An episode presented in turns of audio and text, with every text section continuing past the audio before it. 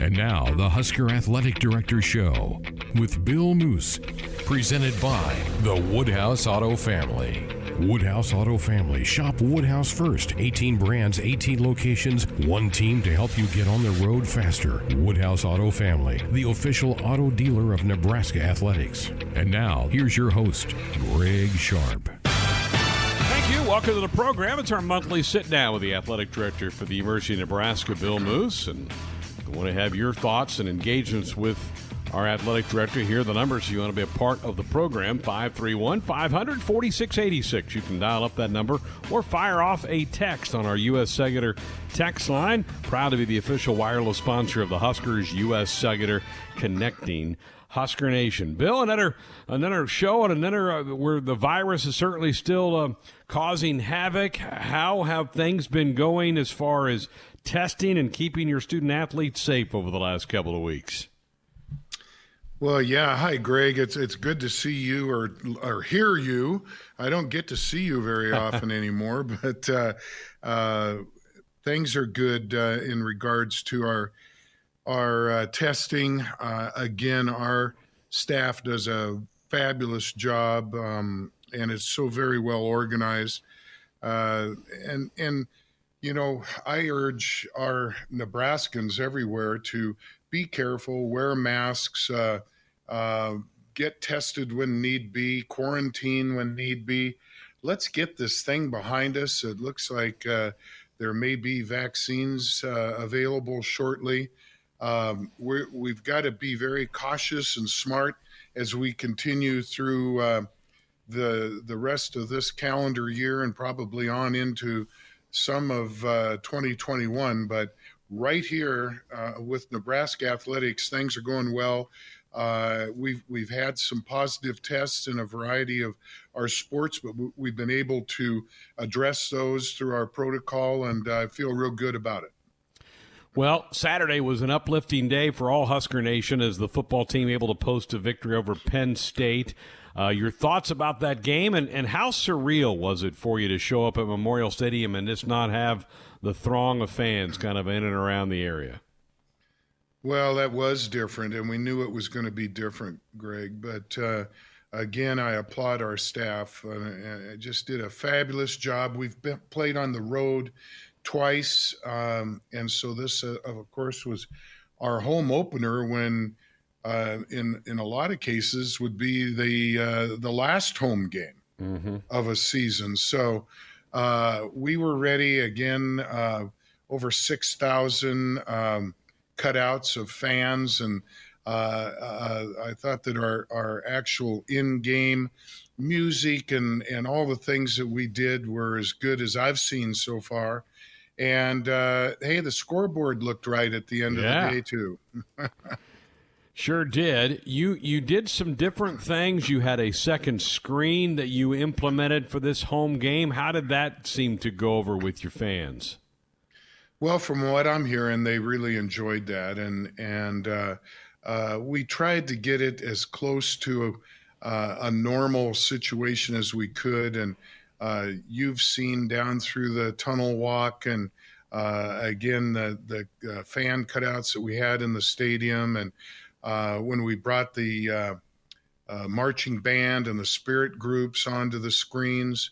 Really, really, I thought that we really were very innovative in a lot of those things, and and I can't imagine it being any better. And we get to do it again this Saturday the cutouts looked pretty amazing, and you had a bit of a breeze Saturday, and so they were kind of moving back and forth, almost like they were performing the wave for you. That was kind of cool. Well, especially on the north side where the yeah. wind was hitting them, and they were they were uh, moving in in the wind, and it did look like fans were uh, enthusiastically cheering on the Huskers. Uh, and it was a beautiful day. It was a beautiful uh, fall football Saturday, and uh, again, I thought we played very well and in many respects, and I, I, know we'll continue to improve. And it's good to have a, a, win under our belts, and you can always build off a win. It's hard to build off anything uh, after a loss, and uh, morale-wise, and and all those things are always better uh, after a win, and I'm I know that's how our coaches are treating it uh, this week, and uh, no time to rest. We're we've got another uh, tough game against an Illinois team that that uh, played us very tough last year, and they're coming off a win as well at Rutgers, so um, should be interesting. Very good. Bill Moos, Bill Moos with us until the top of the hour. If you want to be a part of it, we would love to have you on board. 531 500 4686 with either a call or a text. If you call us up, it would be on our Sports Nightly hotline, brought to you by the Woodhouse Auto Family, bringing you more choices in brands, locations, and service. Experience the difference. Purchase with confidence. This is Woodhouse. I believe you ended up with over 6,000 of those cutouts inside Memorial Stadium. That is just amazing to have that. As you mentioned with the, the virus, it's, it's really kind of gotten bad. Uh, the numbers have really been on the uptick around the state of Nebraska. It's going to prevent you at at least initially. I know from having fans at your basketball games coming up here in a few weeks, and but the semester's about to be over. You're going to be sending students home here in a few days, and I think all in all that would be a success to get all your student body through one semester of school on campus. I think that would be a real win for for everybody around here. Well, it really is, Greg, and and uh, I, I applaud again larger than just athletics, but throughout the entire campus and really the the uh, the whole system. Uh, the leadership has been uh, phenomenal, and and people have, have done a good job of doing their part in regards to trying to control it. Um, this virus is spiking throughout the country and and in the state of Nebraska as well, and so we all do need to be careful. But uh, we we're wrapping up a semester. Um, we uh, are are very, very pleased with a lot of the academic successes that we're going to talk about, hopefully, uh, on the program tonight. But um, this is a little bit different because we'll have everything all done by um, by Thanksgiving mm-hmm. and uh, be um, heading into uh, uh Black Friday and and have our our uh, uh, finals finished, and then we have a bit of a off time uh, which should lend itself to the basketball piece where uh, there won't be any other students on campus or very few, and uh, we can can uh, really focus on getting basketball ready. And we should have a schedule, Greg, by uh, later this evening, certainly by tomorrow and um, we can can go forward. I know it's been very frustrating for many, and uh, we we again are having a, a, a different format this year with a 20 game uh, men's basketball schedule that will be complemented with uh, seven non conference games. And all of this should be revealed uh, later today or tomorrow. Good. Well, I know people have been waiting anxiously for that to come along. So, uh, in fact, that was one of our questions on our text line from Dale and Hastings. He wanted to get an update on that. So, uh, there you go, Dale. He just answered your question there. Well, not only did you have the, the football game last week, where your fans were certainly excited to watch and listen to the Huskers play Penn State. And by the way, um, a little chest pumping here from our end, the TuneIn app, which a lot of people have on their smartphones. Uh, Nebraska, for the second straight week, had the most listeners of any college football fan base in America. And I know that doesn't surprise you at all, but we're certainly oh. proud to have that many people listening to Matt and I on, on Saturdays. That, that just tells you that they have such a burning passion from coast to coast, heck, worldwide for, for Huskers. But you had a volleyball scrimmage last week that you streamed, and you got amazing numbers to watch your volleyball team just go through a, a red white scrimmage. Well, and again, that doesn't surprise me either. Uh, it's it's it's amazing what um, we had. Uh, gosh, nine thousand fans watching, uh, which is is is incredible, but not surprising. And incidentally, it's not surprising that our football game had the most listeners in college yeah. football because we do that when we're when Memorial Stadium is packed. Right. Uh, it uh, and again, as you mentioned, it shows it shows the passionate uh, the, and the passion that our fans have. So uh, we're very excited about volleyball, as you well know, um, and we are going to be uh, competing in the spring. Uh, we just had the number one um, uh, recruiting class announced in the country. Uh, our roster just is full of number one, number two, number three, top 10 uh, uh, prospects uh, through you know the various recruiting years, and this year is no exception. Maybe the best that we've ever had. So it doesn't surprise me that we um, had uh, the the fans uh, watching the uh, red white scrimmage, and uh, I know they'd love to be, and hopefully we can have them in Devaney when we start playing for real. Yeah, that'll be in late January. You mentioned that volleyball recruiting class, just phenomenal. I don't know that anybody, any program in any sport did what, what John Cook and that staff announced last week. In fact, last week was a pretty good week for Husker athletics as far as signing uh, future student athletes, Bill. Basketball had some really good news. You mentioned volleyball, baseball, I think put together a pretty good class. You got to be excited about what your coaches are getting done on the recruiting trail in a lot of those sports. Well, you're you're spot on. Volleyball with the best recruiting class in history. Uh, women's basketball top 25 class. Mm-hmm. Baseball top 30. Men's basketball got a five star recruit, and I believe that's the uh, first one uh, in history. And he is something special to complement that recruiting class. So um, it's not easy, Greg, because we're not able to bring these prospects onto campus. Our coaches aren't being aren't able to go to uh, home visits. It's all being done with uh, with Zoom and and virtually across the board.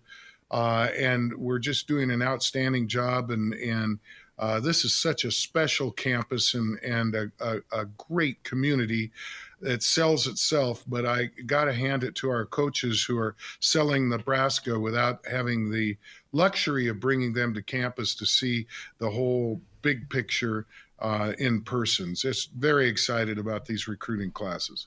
Brett in Columbus on our text line. You had asked about Bryce McGowan, so there you go. Bill talked about Bryce being the first five star uh, basketball player to ever sign with Nebraska. It's really big news. Let's go to pick off a phone call here for Bill. Adam in South Sioux City. Welcome to the program. You're on with Bill Moos.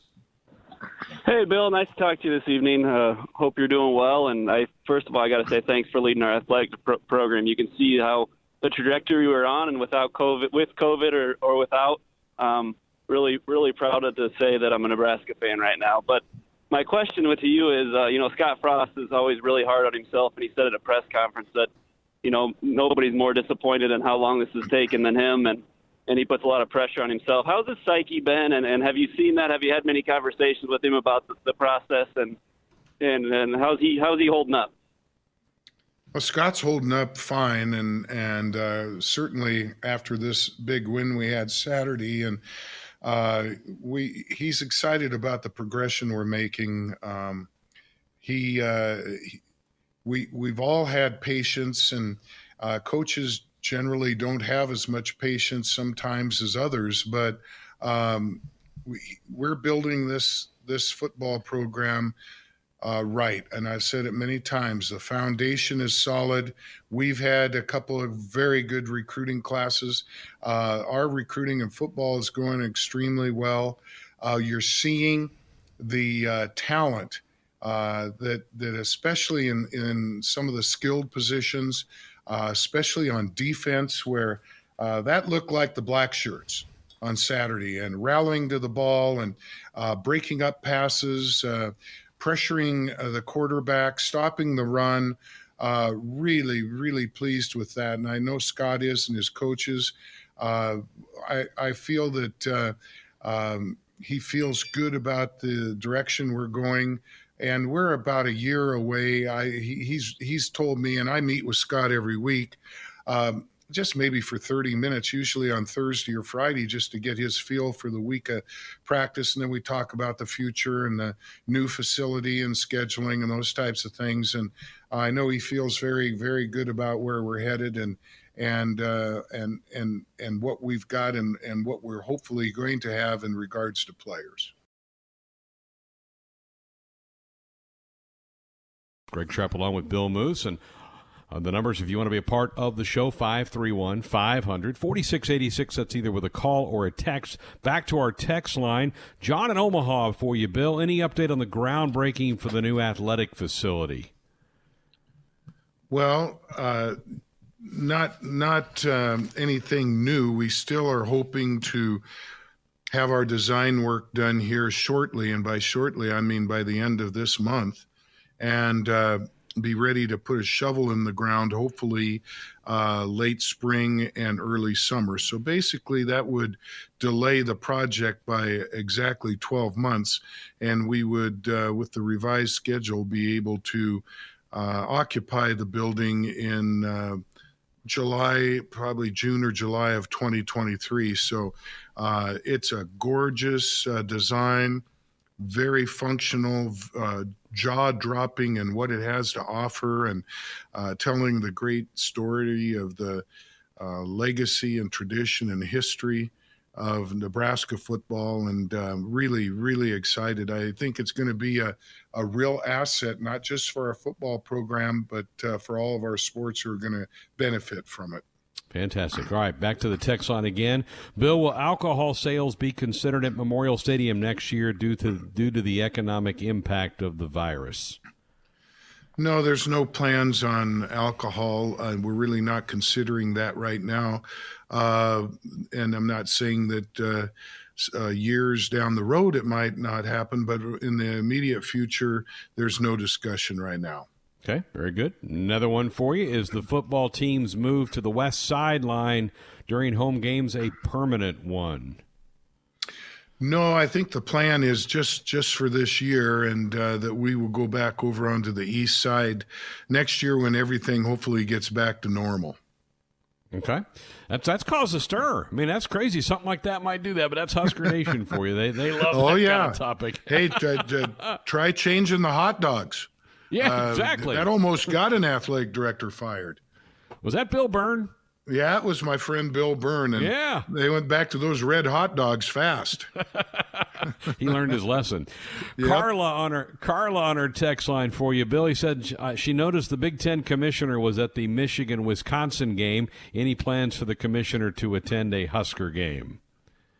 I am not aware of any at this point, uh, but that doesn't mean that that m- might not be a possibility. But uh, we're we're running out of opportunities. So, yeah. Uh, of course, we we had the Wisconsin game canceled. We've played Penn State. We have Illinois this week, and then just our uh, our our closer with Minnesota. So, uh, typically, a commissioner would get around to uh, a campus for a game uh, but we're, we're limited, obviously, in the number of games that we're going to have with just eight. So uh, he's not going to be able to get just everywhere. So he's always welcome. I hope he can, but uh, uh I don't expect it unless we hear something fairly soon. Okay, very good. Let's uh, let's get a caller in here next. Let's go to Plattsmouth. Drew, you're up with Bill Moos. Good evening. Hey, how's it going, Mr. Moos? My question is in regards to the Big Big Ten conference and uh, just kind of their inconsistencies in regards to the different sports and the scheduling. So baseball, it sounds like we're doing conference only, um, but basketball they're allowing seven non-conference games and they're letting seven teams fly into Lincoln. Um, it sounds like, but then a couple of weeks ago we couldn't have UT Chattanooga come in, despite the fact that they were following all the testing protocols. So I guess what's the thought process be- behind each of these sports where some they're allowing the non-conference games to take place and some that they're not. So uh, I'll just hang up and uh, listen to your response. Thank you. Well, that that is frustrating, and and um, um, especially uh, when we uh, took a run at getting a non-conference game in football here to replace our Wisconsin uh, home game that was canceled. Um, and we will stick to that now. That there won't be, as as uh, was proclaimed, uh, that will not be addressed again throughout the football season for any games that may be canceled. Um, the basketball situation, which I mentioned earlier in the program tonight, is not completely finished, but we are going to be able to have a non-conference competition. Uh, but the testing is going to have to be consistent in regards to uh, that those non-conference opponents. So it's very very strict, and um, the feeling was uh, among the uh, the athletic directors and, and the medical committees that we'd be okay as long as that testing was followed. But as we start to get into the rest of our sports, volleyball had already committed to a conference only uh, schedule. Uh, and again, to protect our footprint uh, with this virus, uh, we are going to 70% of uh, total competitions, it looks like, in all of our uh, Olympic sports. And again, because of the testing protocol, the costs involved, and pretty much following the percentage that we're using in football and uh, and to some degree also in men's and women's basketball. So uh, it's for protection purposes. Uh, it's also for cost containment, um, and uh, uh, uh, and of course, uppermost, as I mentioned, the safety and well-being of the student athletes themselves. So is is is it locked in for baseball and softball to be conference only, or is that still still being thrown around and debated? I think we'll have an answer on that and confirmation hopefully tomorrow on our two hour athletic directors call uh, with the Big Ten. Very good. Let's go back to the phones for Bill. Let's head up to Omaha. Howard, good evening. You're up with Bill Moos. Good evening, Bill, uh, uh, and every Greg. Uh, you guys are doing a terrific job. Go Big Red! Time to get game number two, the big win against the Orange and Blue Saturday against Lovey. So uh, we got to get that going for sure. But uh, uh, Bill, I got a couple questions. Do you know yet on the crossover games December 19th, will they be played like in Indianapolis, Detroit, or, or Minneapolis? And my next question would be I saw where UCLA and Cal got a chance to play a football game even though their opponents couldn't field a team. Will there ever be a situation like that still within this regular truncated season for teams in the Big Ten? I'll hang up and listen to your thoughts and go Big Red again. Well, thank you, Howard. Um, uh, yes, on um, on on the uh, uh, prospects of two schools playing each other if their opponents uh, had to cancel. Uh, we are in a position to do that uh, very much like uh, Cal and UCLA, and we'll see how that plays out. Hopefully, it doesn't have to.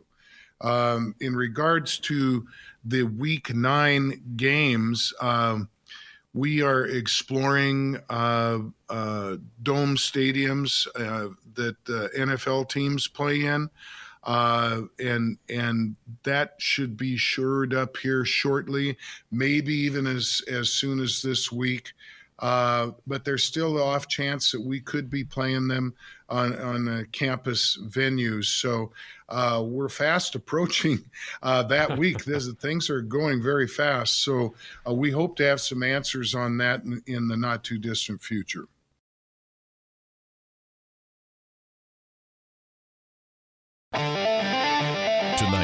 It's the Nebraska Basketball Radio Show right here on the Husker Sports Network. Here's Kevin Cross, scrambles for the loose ball off the green mist. Thor with a three. Bang! A ring! Thor Thorbjarnarson with a trio, his second of the afternoon. An inside look at what's going on around Nebraska basketball. Watts has it poked away by Ouedraogo of all people down the floor to Yvan and the dunk! And the Huskers with a 4 to nothing run, and it's 48 to 45. With the head coach, Fred Hoiberg. Rebound by Green. Green down the floor with a pass. With it is Curtis. Quick pass to Thor. One arms the pass to Green. He drives. He kicks. Thor is three on the way. Got it! Thor, Thorbjarnarson. Agata Thunder nails it, and the Huskers are back to within one. Sponsored in part by your Midwest Ford dealers. Visit online at yourmidwestforddealers.com. Now here's your host of the Nebraska Basketball Radio Show, Greg Sharpe. Thank you. Welcome to our first show of this 2020 2021 Husker basketball season. The Big Red been at it for over a month, practicing since October the 14th as they get ready to start this season, which we're still uncertain about, hoping to get that schedule at any moment from the Huskers as they embark on a very odd, strange 2020 season because of COVID 19. If you want to be a part of the program tonight with a coach, you can either call us or send us a text 531 500 4686. That is our Sports Nightly hotline brought to you by the Woodhouse Auto Family, bringing you more choices in brands, locations, and service. Experience the difference. Purchase with confidence. This is Woodhouse. We welcome the head coach on to the program tonight. Great to have you here. I am so excited about this upcoming season, and I listening to you on Monday. It sounds like you're you're equally excited about this group. I am excited, Greg. First of all, great to be back with you again. I wish we could do it in studio together, yeah, but you know, yeah. in the times we're living in, uh, getting to do this from home, I guess I get it. But uh, I am. I'm very excited about this group. We've got a, a, a, group of guys that love to compete, Greg, and, and that's where it starts. If you have a group that loves to play, uh, they're all in the gym right now, getting extra work in. Uh, they're always coming back in. We've got an off day tomorrow. I can promise you every single one of them will be in the gym at least once, uh, probably twice. So, you know, it reminds me a little bit, Greg, of the group that we had at Iowa State that was always in the gym. And that's a great way to build chemistry together. They can hold each other accountable. Uh, if you're not in there, they let you know about it. And when you have a group like that that can lead as players uh, in the locker room and look at each other in the eye and hold each other accountable, uh, that certainly gives you a leg up. So uh, we're excited to get out there. I mean, I'll, I'll, say this: we're sick of beating on each other. Normally, we would have had an exhibition game by now, and we, we would have had an opportunity to scrimmage. Uh, a team where you can put a lot of different situations in there, uh, get out in front of uh, a, a, real game experience. Obviously, I don't think we'll have fans at least at the start of the season, uh, but you know, not to have that game experience against other players uh, you know, has been a little bit difficult. But you know, we're all in the same boat, and everybody's starting the same way. Uh, but we are ready to get out and compete against other people. Uh, it's been a long time, you know, going all the way back into June and July when we got started with our group when the NCAA cleared individual workouts. Uh, so we've been going at it for a while now. Uh, we feel very fortunate with everything that's gone on. We have stayed away uh, pretty much for the most part from the coronavirus. We've had two of our players uh, that have had it. Uh, but for the most part, we've uh, we've done a good job. Our players have made the right decisions, made the right choices, and hopefully that will continue on. Uh, it is a little bit of a scary time. There's no doubt about that, with the numbers increasing and where this thing is going. Uh, but hopefully, our guys will keep making the right choices, and we can get through the season without a hitch. Are you in? I mean, oh, you almost have to anticipate hiccups with this, right? I mean, we've certainly seen it with football in the fall, games getting postponed, canceled, moved around.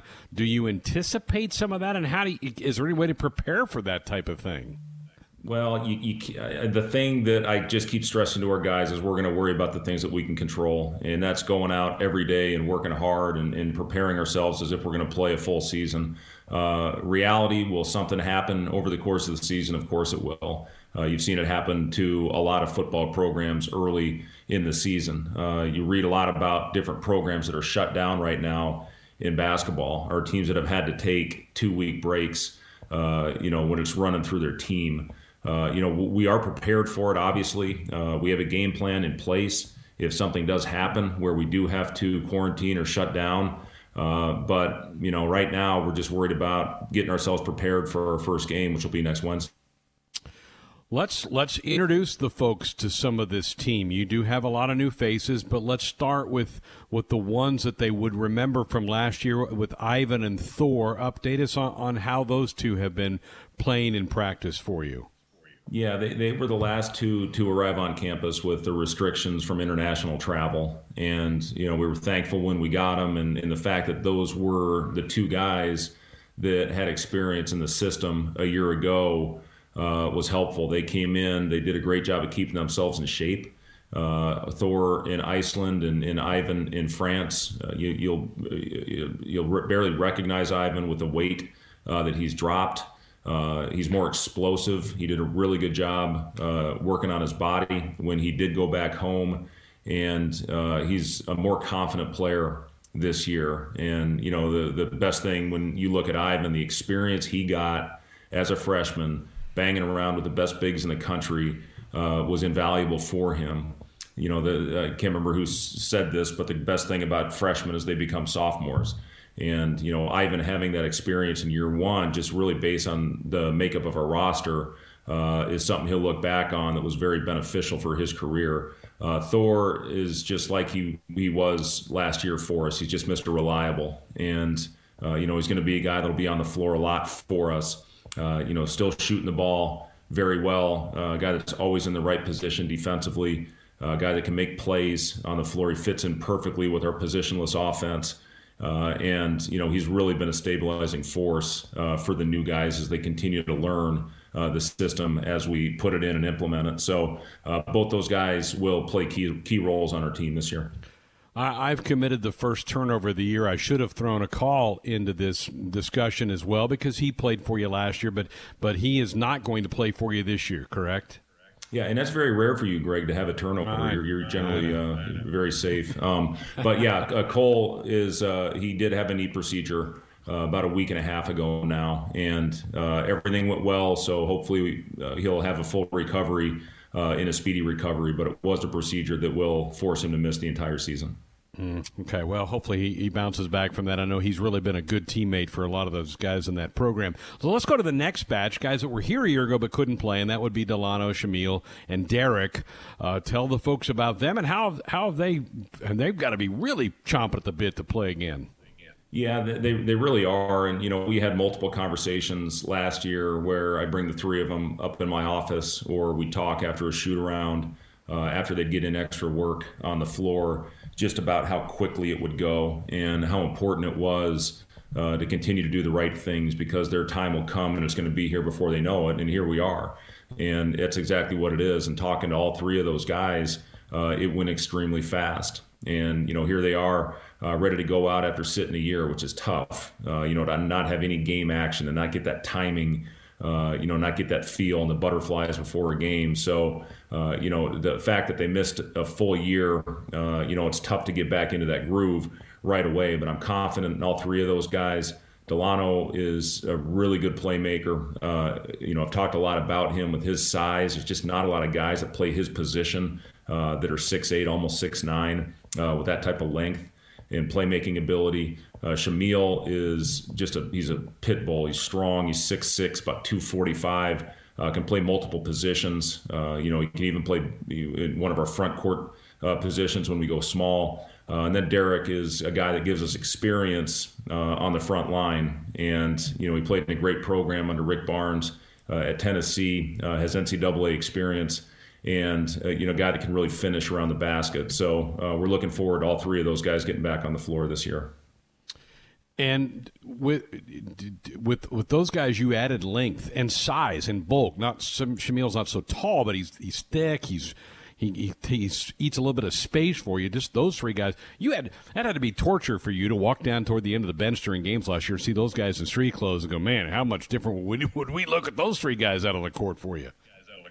Yeah, it, it is, Greg, and you know it's it's actually a pretty similar blueprint to what we did when we took over at Iowa State. Is we we took some high level transfers that we knew would have an impact on our program, uh, which was tough. But at the same time, uh, you know, you see what they can do and what they can offer and how they'll fit in that following year. And we certainly had that year two at Iowa State with Royce White, Chris Babb, Chris Allen, and Anthony Booker, uh, two of which played in the NBA. Uh, the other two played key roles on our team. Uh, and we feel really good about these guys coming in and making an impact. And I think they fit in well, uh, Greg, with the other players, with Thor, with Yvan, and then with the newcomers that we'll talk about here in a minute.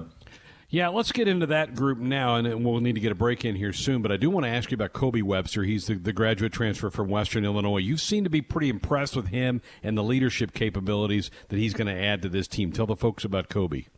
Yeah, I, have been really impressed with Kobe. He, you know, first of all, from like you said, Greg, a leadership standpoint, you need guys that have the experience and have been through it. And uh, you know, he's been a starter for three years and played both guard positions. He's, he can play with the ball in his hands. And he's also a guy that plays off the ball because of his ability to shoot. Uh, he's another guy that's got a very high basketball IQ, very smart. Uh, you know, he's, he's in the right spots. You don't have to tell him things twice. Uh, he understands what we're trying to do out there on the floor, and he does a solid job making simple plays. Uh, so, you know, again, we love floor spacers and guys that can make shots. He's good off the dribble as well. So, you know, Kobe's another guy that I think will, uh, you know, will play a major role on this team. Okay, next on my list is Teddy Allen, who who spent some time in the Omaha area growing up, Boys Town, and then has gone to a couple different places. Was out of the junior college in Western Nebraska a year ago. Uh, it sounds like, and I saw a quote from you earlier in the week that you had a scrimmage last week where he put 29 points on the board for you. Talk about Teddy and, and the ability he has to score. Yeah, you know his nickname's Teddy Buckets, and he got that when he was at West Virginia in, in his freshman year. Uh, you know, a guy that scored 14 points against Villanova in the NCAA tournament. And you know, Teddy is he's just a natural scorer of the basketball, and he almost makes tough shots more than he makes wide open ones. Uh, he's a really crafty finisher in the paint. He, he has a knack of, of, drawing contact, getting himself to the free throw line. Uh, but he's a guy that averaged almost 30 points uh, per game last year in junior college. Obviously, a completely different level uh, where he's going to be playing this year. But you know, with his ability to score it and, and score from all three areas, he can post, he can score off the dribble, uh, and he certainly can uh, shoot the three. you know, he, he, puts a lot of pressure on the opposing defense. Then uh, next, uh, as I go down through this group, you get Trey McGowens a transfer from Pitt, and got good news when you got him eligible immediately. I'm sure he was excited to learn that because at one point I thought maybe he would have to sit out this year. Describe Trey's game to us. Yeah, re- really, we were really excited when we got the good news uh, from the NCAA that Trey would be eligible this year. He, he's he's a two way player, Greg. He's he's a guy that can really guard. Uh, he led the ACC in steals uh, his sophomore year. Uh, he's a guy that averaged double figures both years at the University of Pittsburgh, uh, his freshman and sophomore year. Uh, he's another guy that can play with the ball in his hands and uh, and off the ball. An explosive athlete, uh, great anticipation, good feet. so yeah, we're we're really excited about Trey and what he will bring to our team. And we'll talk more about the McGowens family coming up a little bit later on with the coach. It is our first basketball show of the year. The Huskers about a week away from starting up the 2020 2021 basketball campaign. Husker Nation. I have a couple of texts I want to get to. Lat Mayen's next on my list, and he, I'm really intrigued by this young guy, particularly after hearing some things you've said about him. Tell the folks about Lat. Uh, he's he's been awesome. Um, I, the thing I, I, love about Lat is just how hard he plays. He, he's a guy last year at Chipola Community College that averaged almost a double double, uh, shot over forty percent from the three point line. Has high major experience starting his career at TCU. Uh, he just plays so hard. He cuts hard.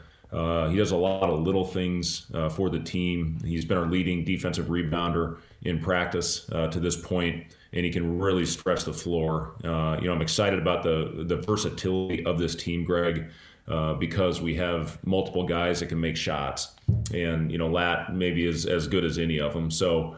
Uh, I've just loved everything about the kid. He's uh, always in the gym. He gets there. We practice generally. We'll get in the weight room at about eight uh, start practice at nine, and he's never there past uh, before seven o'clock. He's always there at seven o'clock. So getting in extra work, getting in shots. Uh, you know, he's in there. Kobe Webster's in there. Trey McGowens.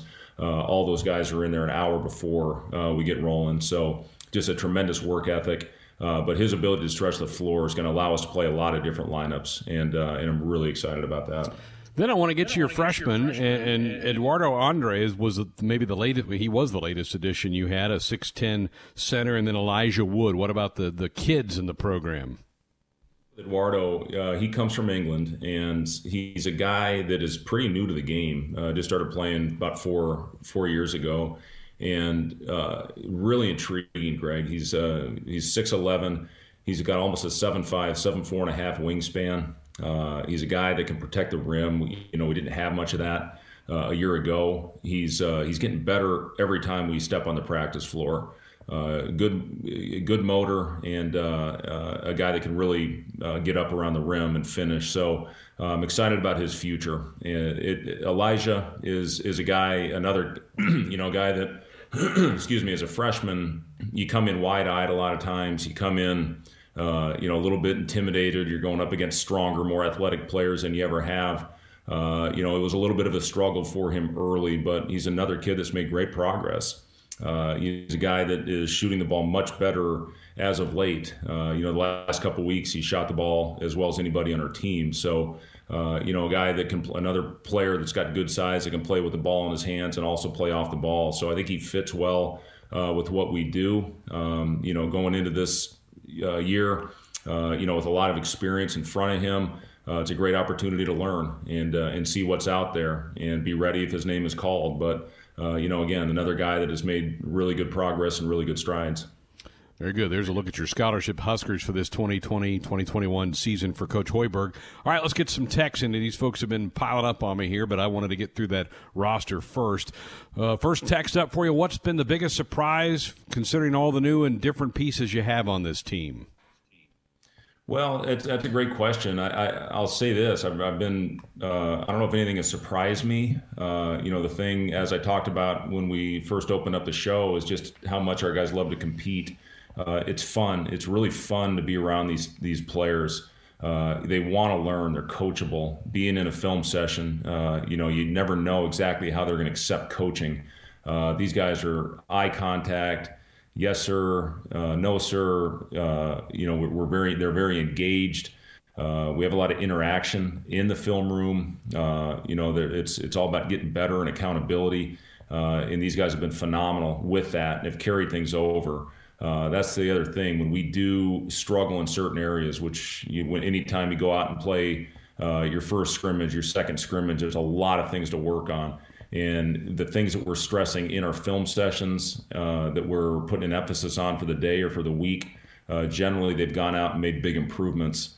Uh, so that's been the thing I've liked most the competitiveness and the coachability of this group. All right, very good. Mark, up next on our text line. Are the games next week for the tournament going to be televised? I believe so, Greg. Uh, st- we're still tr- trying to figure out exactly uh, who's playing at what time. Uh, you know, I think we'll play early on that first day, which uh, we're hopeful will be on one of the networks. Uh, after that, we just don't know yet, Greg. Hopefully, we'll get our schedule. I think we're confident to get our non-conference schedule out tomorrow. Uh, and then hopefully we'll get our Big Ten schedule shortly thereafter. but as far as what the times and the TV schedules, uh, it'll probably be a little bit closer to game time before we know that. How challenging slash maddening has it been to try to piece this thing together over the last two months? Well, it, it is a challenge, but again, the, the thing about it is we're all on uh, we're all in the same boat on this thing. It's not like one team has an advantage over another with recruiting or practice hours or uh, different testing protocols uh, at least in our league. You know, everybody's under the same uh, testing procedure, which is a daily antigen test. Um, but you know, I, I, I feel good about our direction. You know, Greg, I know we'll get to the recruits here in a minute, but uh, you know, we've been able to make great strides uh, with our program in the future of where everything is headed. Uh, with the addition of the three that we've got coming in, and also a Trevor Lakes who will sit out this year, who can absolutely shoot the cover off the ball, uh, transfer from Division two uh, school, University of Indianapolis. Uh, so even though we've not been able to get on the road, we've not been able to bring kids on campus. I think we've been very creative in our recruiting uh, plan and how we've done virtual tours and uh, you know just uh, Zoom calls, daily Zoom calls. I didn't know what Zoom was. Zoom to me was a dribble handoff. Greg is, is what we call the dribble handoff. So you know now that we're you know out there pretty much every day making calls with you know, not only with this year's class, who we're really excited about, but next year, uh, 2022 kids, which we are now able to contact by rule. So, you know, just all about building relationships right now. And when, when we are able to get these kids on campus, uh, we feel really good because we've already built a very solid foundation and a very solid relationship with these kids and their families. I can't wait to hear you call out Skype or Zoom. So one of your formations or one of your plays during the season this year. All right, let's go to the phones. Andrew in Bellevue, you're up with Coach Hoiberg. Hey, Coach. I was just wondering. It's been a running joke now for a few years that Nebraska would never be able to land a uh, center prospect in recruiting. I'm just wondering if you feel with the additions of Derrick and um, you know Yvan having a year under his belt, if you feel like we're going to be able to match up better with those big front courts that we go up against in the Big Ten, like at the Iowas and the Wisconsins. Um, and then a quick second question. I was wondering if Yvan, Yvan, Yvan, if you can comment on his offensive development. It seemed like last year, if he could just finish around the hoop and make some bunnies, he would have probably doubled the scoring average. So I'll just hang up and uh, let you answer those two questions for me. Thanks. Yeah, I appreciate the call, Andrew. I'll, I'll first of all talk about matching up. I, I, do think just with the uniqueness of this roster and the versatility of this roster, uh, we will be able to match up uh, with certain lineups. I think we'll be able to spread them out on the other end as well, uh, and hopefully take advantage of players to take the big away from the basket.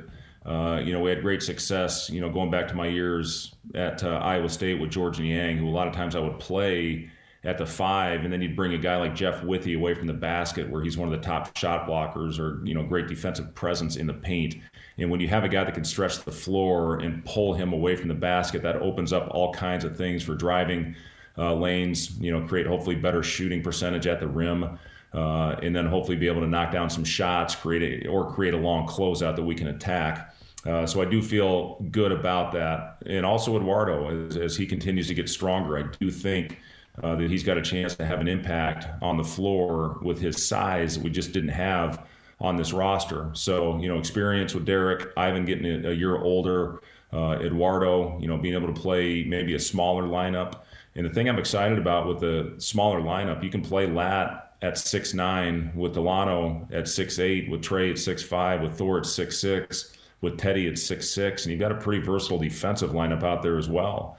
Uh, you might be able to switch uh, you know, all over the court and, you know, front uh, on the post when, when you do have uh, a mismatch on that end. You know, obviously we've got a lot of double team schemes ready to go. Uh, it's always been the thing that Doc has been one of the signatures of his defensive system is, you know, double team in the post where hopefully create some turnovers or at least get the ball out of the big's hands. Uh, as far as Yvan offensively, he is better. Uh, there's no doubt about that. I think a big part of that is because he's more explosive. Uh, he's shooting the ball, knock on wood, but he has shot free throws uh, much better. He's worked extremely hard and he continues to work hard uh, in that area. So, you know, you never really know until you get out there in, uh, in front of, uh, you know, that are against a different group of guys and, you know, when it's for real. But we do feel much better uh, about Yvan going into year two. And I think he's a much more confident player. Do you feel like you'll be a more man to man team? You had some success last year when you threw the zone in there a few times. Yeah, we, we did play a little zone. Uh, you know, some of that, Greg, just because of the personnel that we had, we were, we were forced uh, to do that just because we were so small uh, across the board. Uh, we have it ready, and, and when you have length, it does generally make a zone defense more effective. Uh, you know, we had you know, times where we had to steal possessions, and we're going to certainly have that again this year, especially with the skill and uh, the um, you know how good the, the, league is. So you know we're, we're prepared for for different things, and you know again we've had a lot of time, so we have put some different things in there that hopefully uh, can keep team uh, keep teams off balance. Okay, one more text before we hit to a break. Any idea if we're going to get a matchup with Creighton this year? Uh, we are working towards that, and you know, again, hopefully we'll get that out here uh, in the next uh, in the next day. But you know, I'm fairly confident that we will play that game. You've been playing the the, the, the league schedule's been 20 games. Is that probably where you're going to land with the conference games? Is that what you anticipate? Yeah, as of right now, Greg, that is what I anticipate. Is that we will play 20 league games. Okay, all right. Can't uh, why can't they just go to 24 or 26? That wouldn't be bad, right? Play more. Con- that's a that's a real that is so hard, and that this league is so un, unforgiving. Night in and night out, it is a battle in Big Ten play. It's a challenge of it. Yeah, it, it is. There, there's no doubt about it. Shoot 20 games is uh, is hard enough, and you know I, it's top to bottom. I think the best the league uh, was a year ago, and I think it's going to be even better this year. You look at all those players that uh, put their name in the draft, and a lot of those guys came back to school. Uh, so it's it's going to be, I think, three or four teams in the top 10 in the preseason rankings. Uh, you know, there was 10, uh, 12 of the 14 that were in the top 50 in net a year ago. So you know, it's it's going to be incredibly competitive. Uh, it's going to be difficult, but it's going to be fun. You know, you want to play against the best, and, and we're certainly going to see that on a nightly basis once we start league play. Oh, it's just a monster. Speaking of the draft, it's tomorrow night. The Timberwolves have the number one pick. Any insight? Who are they going to take with that pick tomorrow night? I texted, uh, so Gerson Rosas is the, is the general manager of the Timberwolves, a very good friend of mine. Uh, in fact, when I was in the front office with the Timberwolves, when I was the assistant GM there. Uh, Gerson was the assistant GM with the Houston Rockets, and he and I would put together the largest uh, pre-draft workout where all 30 teams would attend, and it was in Minnesota. And we would have to call the agents and put the groups together. The way it works is you can put groups of six, uh, and we would get two workouts, one in the morning, and then we'd have one in the afternoon, and then set times aside for interviews for the kids with, with certain teams. Uh, but I'm, I'm excited for him. He's he's an unbelievable person. Uh, he's uh, he's really really good at what he does, and I, I think he's going to get that Timberwolves team going uh, in the right direction. Ryan Saunders, the coach, I played for his dad, Flip. Uh, really good person and, and, a great basketball mind. So I'm I'm always rooting for those guys.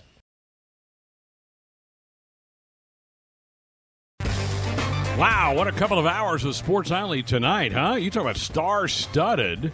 Bill Moos for hour one, Fred Hoiberg for hour number two. Great stuff as we welcome Ben McLaughlin. You thought you were going to get the whole night off. Nope, nope, nope. We saved saved you for the best last hour.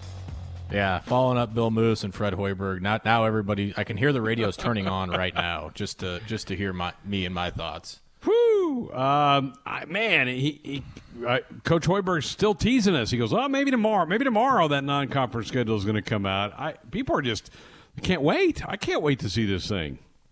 I feel like as long as the teams are somewhat aware, and maybe it's not complete public knowledge yet. That that's where my frustration would lie. Is if I was a coach, you know, it sounds like they've been given some direction, just not public yet. So that makes me feel a little bit better. You know, hearing from Coach today, kind of talk about it. I think they they have been told some things. I don't think they've been completely left in the dark. But yeah, now from just a, a selfish standpoint, I'm ready to see what it looks like. No doubt. And he was pretty upbeat about his team. And I think that's rightfully so. He spent a lot of time in the gym with them since they caught, they were given the ability to do some of those workouts in late June, early July. And then they've been full bore practices since the 14th. I like what I hear him saying. I just cannot wait to see it myself. I, am so anxious for that. I know Husker fans are as well. And always, always so fun to hear from Bill Moos, the Husker athletic director. He's always very candid, very open about things. And uh, I, I, I notice now that I'm on Twitter after doing those last two hours that uh, a lot of stories already po- posted about what Bill Moos had to say during hour one. I mean, in a day and an age where we're not given a lot of information really on anything, to to have an athletic director that's willing to come on and answer questions and and talk to us, um, you know, about what's going on. I'm imagining, you know, what what would potentially be, um, you know, if we had some of the other guys that had that title, you know, in recent years, what what we must be feeling because it was hard to get, um, you know, people in the past to talk with us about what was going on in their own department, let alone during a pandemic. So I'm really thankful now to have Bill, Bill Moos as a part of Nebraska athletics because uh, we're not getting a ton from our conference, and what we are getting seems to be from our own people. So I'm thankful and grateful for that. To where you know they're they're willing to come on here for an hour uh, a month and and just talk about what's happening and you know their thoughts on things and and he, you know he talking about things like the recruiting classes and you know, f- first game in the stadium, all those things that, that have happened. You know, I'm I'm just I'm just thankful that he's willing to do that to come on here and you know share what he does know with us. One of the questions that came down our text line for Bill was about Husker baseball, or at least Big Ten baseball, and he said there may be some finality to that here in the week or so as they continue to meet about that, but he also didn't didn't dismiss the thought that it could just be a conference only. That would be so disappointing uh, for that sport that you can't keep your your midweek games with like the Creightons and the K States and the UNOs that are just a bus ride and really shouldn't put anybody in danger. I, that would really disappoint me if that's the direction that the league goes. And as as the the, the text question said, it's so uh, irregular. I mean, you didn't allow any non-conference in football. You're going to allow it in basketball but then you're not going to allow it for the spring sports. That that's that's where I think the fans, and rightfully so, Ben, get confused. I mean, if you're going to just have a consistent policy, fine, but it's been anything but that from this conference. Well, think about the difference between football and basketball, and then bat and then football and baseball. There are so many college baseball teams. So much more college baseball teams than there are college football teams, and more basketball than there is football. So, that you can regionalize it a lot easier. You know, Nebraska football, there isn't a lot of schools around here that you can bus to um, that that make a lot of sense, uh, or have teams bus here. There's there's a few you could probably map out a handful, but with baseball, there's there's all kinds of schools that you could schedule. Um, you know, and you have the benefit of not leaving the state. This is the only sport that you wouldn't have to leave the state for. Um, for for major men's sports, other than hoops has Creighton, but for football there there's not that option. For baseball, there's there's a few, and you know to just take that completely off the table, but say you know, you have to fly to Penn State, you have to fly to Maryland, you have to fly to Rutgers or wherever it may be. And to, to think that that's safe, but it's not safe to hop on a bus and drive to Creighton. I feel like if if they are going to um, implement restrictions on scheduling, just put them put them a, a mileage, you know, limit on it. You know, if you're however many miles away from campus and can bus it, then you can schedule them. If not, then you can't. I don't I don't know how you do it, but they're they're that's one way I thought of in five seconds that you could try and avoid the situation. Um, I just, I, I, yeah, I mean, it's, it's opportunities taken away from the teams, and if safety is, is truly your priority, having teams fly commercially from Lincoln to State College when you got to go to three airports to do it, um, with chances of, of catching the virus, it, it just doesn't make any sense to me.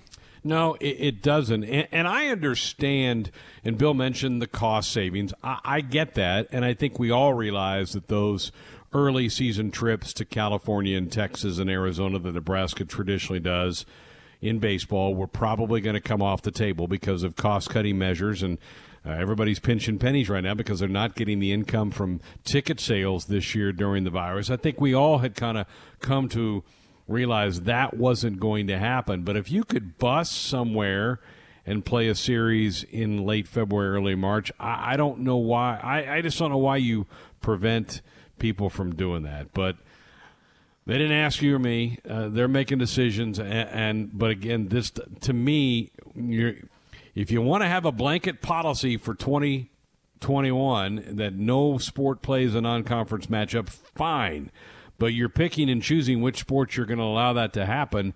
That doesn't seem right to me. Didn't seem right in football when we weren't allowed to go play Tennessee Chattanooga. Doesn't seem right if they don't allow any of that to take place in baseball as well. We're going to get into a practice report coming up here in a little bit. Uh, both coordinators met with the media today, uh, and I guess the biggest story is that some black shirts were handed out. We don't know who, but I, I think that's okay. I think that the way that defense kind of saved that game on Saturday, Ben, I think this was the right time to go ahead and do that. Yeah, and Penn State hadn't scored an offensive touchdown, you know, until second half. I thought they played a really good first half. Um, I know they they let up a lot of yards in that second half, and um, you know the comeback was on, but you know to really bow up and make the plays when they needed to, you know that that won the game, and that that that to me is is worthy of saving a game is worthy of, of, of the black shirts. I think the coaches agreed to that as well. So, you know, we don't know who who received them, uh, but we know they were handed out, and we know that um, you know the, the standard of play has been has been set, so to speak, and now they know what, what they need to match every week, you know, to to get to that performance. So, yeah, that was um, I don't know entirely unexpected. It was unexpected maybe to not hear who got them, but I understand Coach Chinander's reasoning, and you know hopefully they can replicate that performance against Illinois this week. Yeah, I'll be curious to see, and I'm sure it'll leak out which which Huskers got the black shirts, but um, there were a bunch of them from Saturday. Marquel Dismuke comes to mind. JoJo Domann, Collin Miller, Will Honas. Those guys all come to mind as guys that played outstanding football games for the Cornhuskers. But uh, need to start turning the page. We've got to start thinking about the Illini and getting ready for them coming into town. And the biggest change for Illinois football in my eyes is Lovie Smith's got rid of the beard. He shaved that bad boy off. Kind of miss that thing.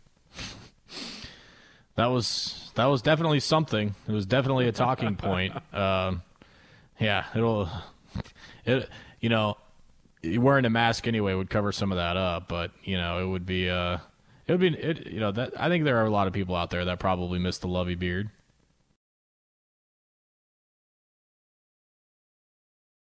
Every practice. We're going to work on it every single day until these guys master it. All season long. There's nothing better as an athlete than being part of something that's bigger than just yourself. And I think these guys are starting to feel that, and we'll keep building it. It's time for a Husker football practice report on Sports Nightly. Coordinator day for the Big Red following practice today. Offensive Brought to you by JTech, right? And yes, of course, and defensive coordinator Erik Chinander um, meeting with members of the media. So uh, we should remind you, tell you a good bit about our good friends at JTech since we're on the subject. Football is back, and soon the cold weather will be too. If your windows aren't ready for winter, call JTech Construction, the official exterior experts of the Huskers, for a free estimate. The the uh, the official offensive expert of the Huskers is offensive coordinator Matt Lubick, and his first question was about quarterback Luke McCaffrey, how I feel like he did in his first start against Penn State.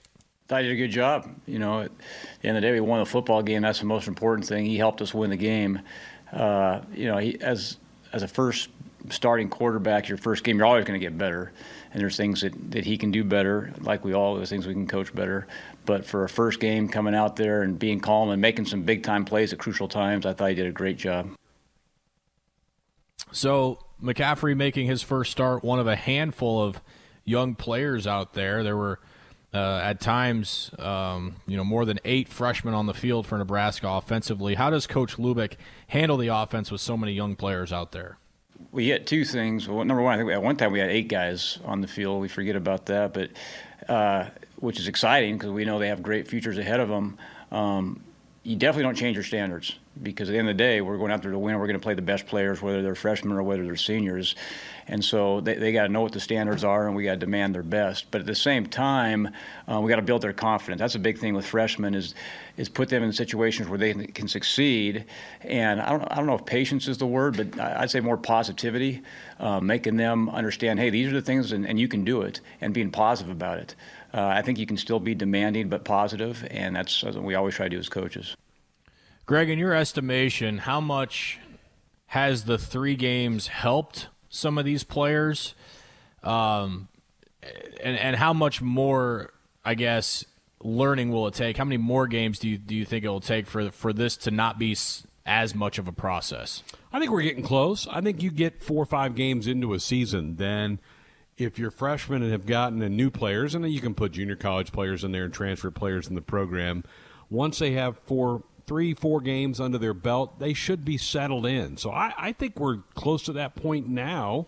Obviously, they're going to get better and learn more things, but you know, as I look at Xavier Betts and, and Marcus Fleming and, and on defense, Pheldarius Payne and some of those new guys on that side of the ball – yeah, I think that that should be starting to go out the window, don't you? I mean, I, I, think now you've gotten your feet wet. You've been in competition. You've been in battles so far. I, I think that's probably going to go by the wayside here real quick. I think it's probably different for every player, but you know, I, you know, in, in, generalizing things, I would agree. Probably half to three quarters of the way through the season, you know, the, you would think the speed is starting to slow down and they're starting to grasp things a, a little bit more. Um, on the interception that Luke threw, he was hit. The ball popped up in the air. It looked like Austin Allen was wide open on a wheel route. It, this question was kind of combined with a growing concern of a lot of fans, which is the lack of throws downfield. And Coach Lubick shed a little light on that today. Yeah, we, we thought, yeah, he got. Um, he got hit right when he was throwing. We thought we had. It was a wheel route. We thought we had the wheel, and I think it would have been a completion. Um, you never know. The corner was kind of coming off. Yeah, we did think we had one, and we we took some shots downfield. You know, especially early on. The, the biggest thing about this game when we uh, got up early, um, that kind of changed our mindset too. You know, we wanted we didn't want to go three and out. We still wanted to take our shots, but we also wanted to control the clock a little bit. And our defense did a fantastic job and uh, take away some of their possessions, one by controlling the clock and being able to run the ball, um, and, and, just being smart play calling wise.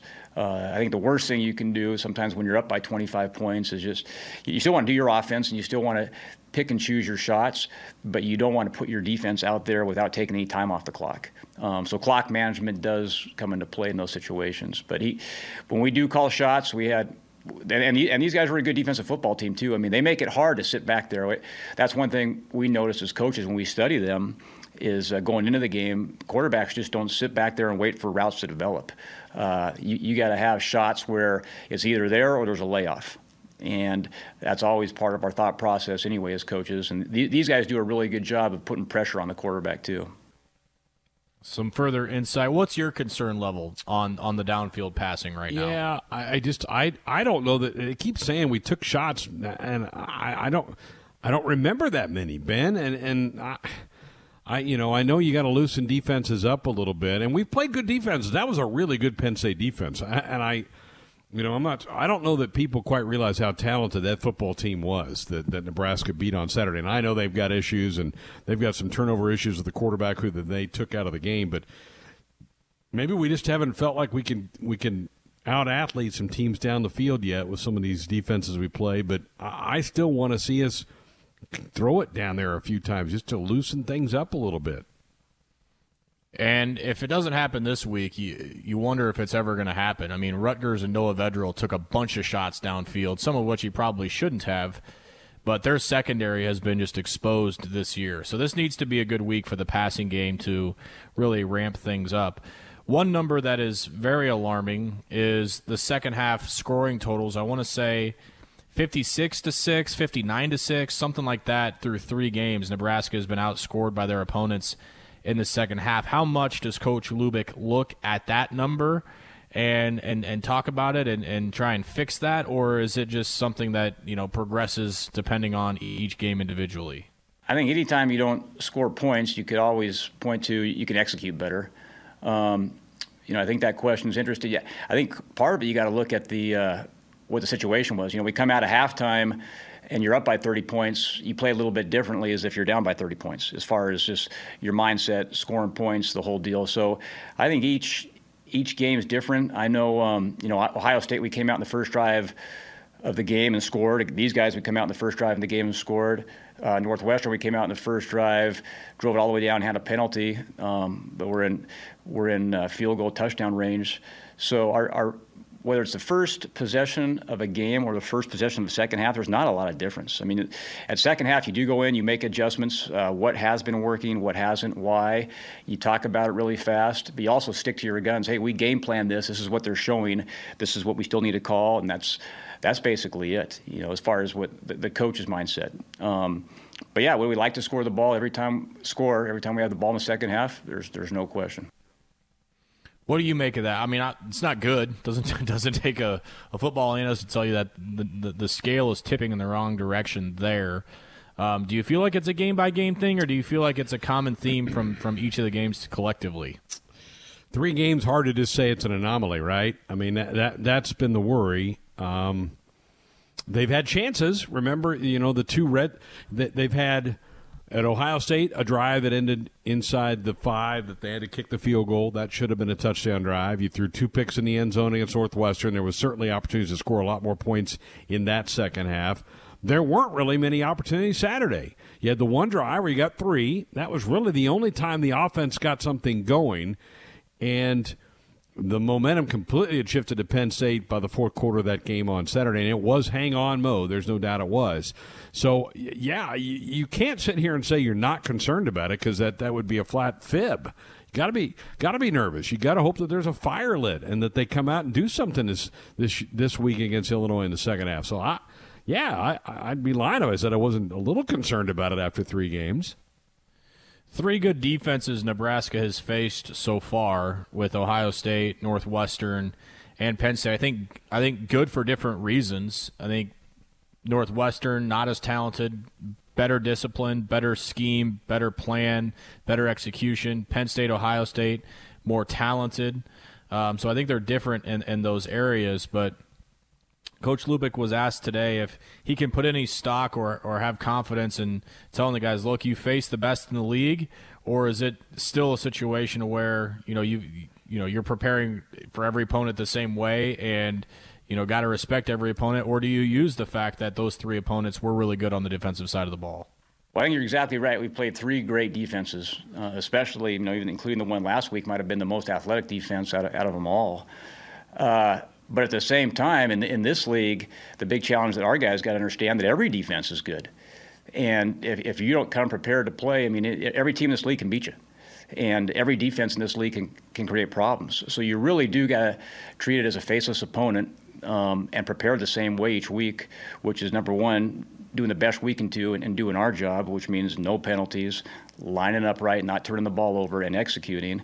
And, and then specifically find that our plan of attack of how we're going to attack each defense. Each, defense. each defense is a little bit different, but in, in, this league, they're all good defenses, and the one coming up is, is a darn good defense. So you, you got to be real careful. I mean, our guys know that we played three good defenses. There's no question, but they also know that I don't think there's an easy defense on the schedule, and so I, and, and you got to prepare that way too.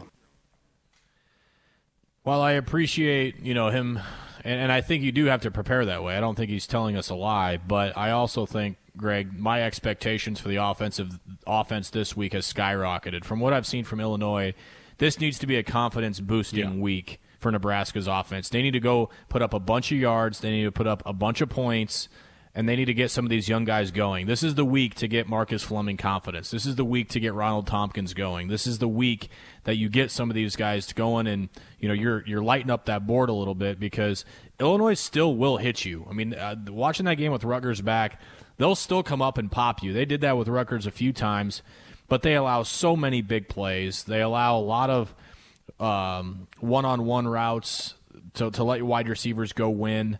I think uh, my expectation this week for the offense is is pretty high, and that's probably the first time I've I've said that this year. I agree. Everybody's pretty well moved it on Illinois in their first four games, and this should be a week where the offense can control the Illini and have drives, finish drives, gain some confidence. Uh, yeah, th- this should be the week. This is not a premier defense. It's a hard hitting one, and it's structurally pretty sound because Lovie's a defensive guy but th- this they just don't have the talent level of the teams we've played to this point in time. So this should be a week where you get healthy a little bit and some confidence. Flipping over to the defensive side of the football, Eric Chinander, Nebraska defensive coordinator, meeting with members of the media today, and the story of the day was the black shirts. Here's what he had to say. Um, I, I, did. We did give out some black shirts this week. Uh, I thought the guys, you know, they, they finally practiced the way we wanted them to last week, and, and you know, we had a a pretty good performance, and the black shirts need to set a new standard. Um, to be honest with you, you know, if you want to if you want to ask the guys about it, that's fine. I think that we we live in a in a world where um, the black shirts mean more to me than than social media, and Twitter doesn't have to know about everything. And um, you know, and I think it's a special thing right now. And I think you know, if you want to ask those kids about who got them, that's great. Um, but right now, it's a, it's it's an it's an in-house kind of situation where um, this tradition just means more to me than than having to put everything on social media right now. What's your take on that hmm. approach? Hmm. I don't know. I mean, I, we get into this every year, don't we? On the black shirts, when are they going to be handed out? Why weren't they handed out earlier? What what made the decision to hand them out? It's it's like we debate this every fall. Mm-hmm.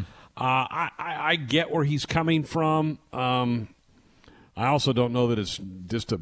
I mean, I think it's an honor to get those. So why not say who got them? I mean, I, I maybe just even put out a release. These five, seven, eight, whatever it was, Huskers received black shirts today, because it's going to get publicized and it's going to get glorified. So why not? Why not do that a little bit? I, maybe you're different on this, but that's kind of where I'm at.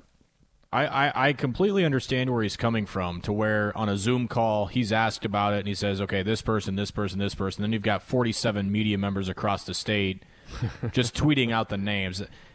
I understand Nebraska wanting to be the ones that control that, but why not put have your video team go to work? They do such a great job. Uh, we saw the video that they put out today, which is absolutely amazing. By oh, the way, we can talk about that later that? on. Um, we'll get into that a little bit later on, but you know, I think um, you know you've got such a talented team over there. Why not put it in your own hands and tweet it out yourself? And, and you know, let maybe they do that this week. Maybe they, they, they send those guys over to practice, and, and you put some production value to it, and it's more than just you know media members across the state tweeting out the list of names, and you've got a little bit more control. Maybe that's what he meant. I don't know. Maybe maybe there's more to it than that, but I do understand where he's coming from. But I also understand um, you know, people want to know who it is and they want to know what they look like. And, you know, Black Shirt Day is, is always an inevitable D Day when it comes to our to our media and, and when it happens and, and the fans asking about it as well. All right, let's uh, let's continue along here with with uh, the DC and Coach Chinander was asked a little bit about his defensive line rotation and how that's gone so far, and, and really what that looks like. Yeah, I think it's kind of what we've always wanted to get to. Um, you know, a, a, big contributing factor in that is uh, just developing depth on our football team.